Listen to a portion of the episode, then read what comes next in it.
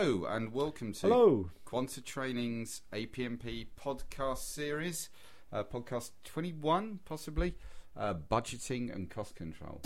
Uh, my name's Adam Montgomery. I'm here with my colleague Tim O'Connor. I don't know if he's going to say hello.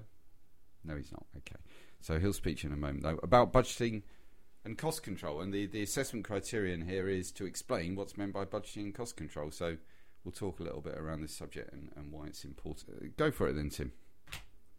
Yeah, so um, with budgeting, it's um, usual sense of the term really. You need to plan for how much money you require throughout the project as a whole and at various intervals in the project. Mm. Um, so it's the project manager's responsibility to manage the budget, and this is part of it. And then when the project starts and money is being spent and reports are being generated, that will be your cost management, and preferably your costs should be within the plan for budget. But because things are estimated, um, there ought to be a tolerance line really. Um, and should the tolerance be exceeded, it's then that you ought to escalate up to the next level of management and the project sponsor. Good. And how do we come up with this budget? What, what's what do we have to take into account when we're coming up with the initial budget? Well, APM um, recommend three major areas. Mm. So the base cost estimate that would be the, the total of your outputs and all the activities, the cost of paying for your resources. A contingency um, that is a pot to pay for risks that have been identified. So if those risks were to occur, then the cost of dealing with those can come from the contingency it, it fund. makes, makes sense to have that money set aside because you don't want to have to go begging if a risk Mm. occurs for more money. Okay. and in addition to that, a management reserve, which seems a bit odd um, initially, but it's there to pay for things that you don't know you don't know. Um, so risks that couldn't Donald Rumsfeld's Uh, yeah. unknowns. risks that couldn't be identified at the start of the project. Um, but again, if um, if you have got some money set aside, you're not going to be caught out in the event that something untoward happens. Okay, good. So we set a budget, and then uh, we shall spend the rest of our project trying to ensure that we remain within that budget or somewhere acceptably close to it. It may sound obvious, but why why is it that we actually why why is keeping an eye on the budget so important? Because there are questions, uh, you know, in the exam around this, and, and you, it's tempting to just say, "Well, clearly you need to keep track of your budget." But how would you? How would we say what the? Should I stop talking and let you start? Yeah, so you need to have an awareness of the cash flow of the customer, but also the cash flow of suppliers. Um, so typically, suppliers have to borrow money in order um, to pay for their element of uh, servicing your project, so to pay the wages and materials.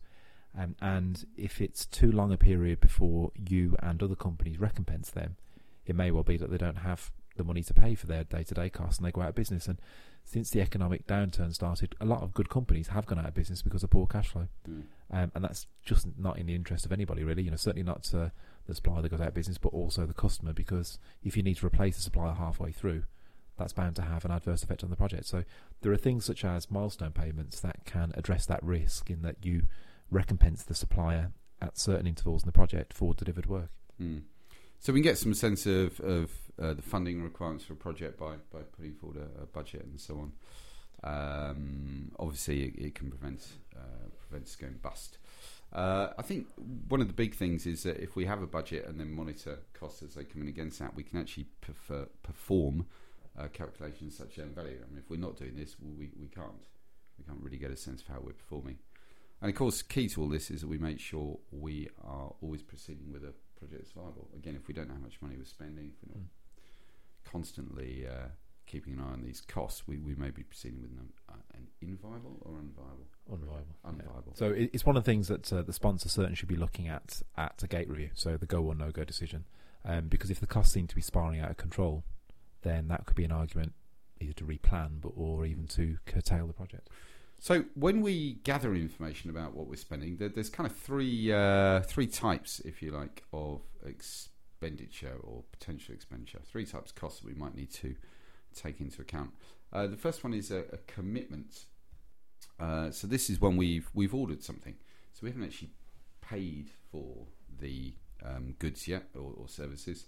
Uh, we haven't received them, uh, but we have ordered it. So obviously, uh, maybe subject to contract and so on. Um, so maybe uh, if there's anyone out there who's ordered a training course in Quanta, but you haven't yet attended it yet, you haven't yet paid for it yet, uh, we would talk about you've committed the money. Um, at the same time, there'll be money, uh, there'll be debts that you've accrued. So work or goods, services have been received, but you still haven't yet paid for it. Um, and the other type is actual expenditure, where you've paid money out for goods and services you've received. So at any one point, if you like, there are uh, orders and, and goods that you've paid for and so on in different stages of this, really. Um, and you need to be very aware that all of these are going to become payable at some point. Um, so you need to take account of all of them, not just when the money is actually going out of your account. Does that make sense? If you if you add those up, uh, along with an estimate for the remainder of the project, at any one point you can reach your your forecast, your latest forecast outturn cost for the project. Yeah. So I mean, there well, certainly used to be uh, questions around that. I think in the, in the uh, exam, but um, yeah, commitment, accrual, and actual expenditure are what you need to keep an eye on. Yeah, because if you just focused on actual expenditure, that gives you a false picture. Um, because there may be money that currently is within the account of the project that you know is ring fenced Yes. to be used elsewhere. Um, so including all of those costs. Good.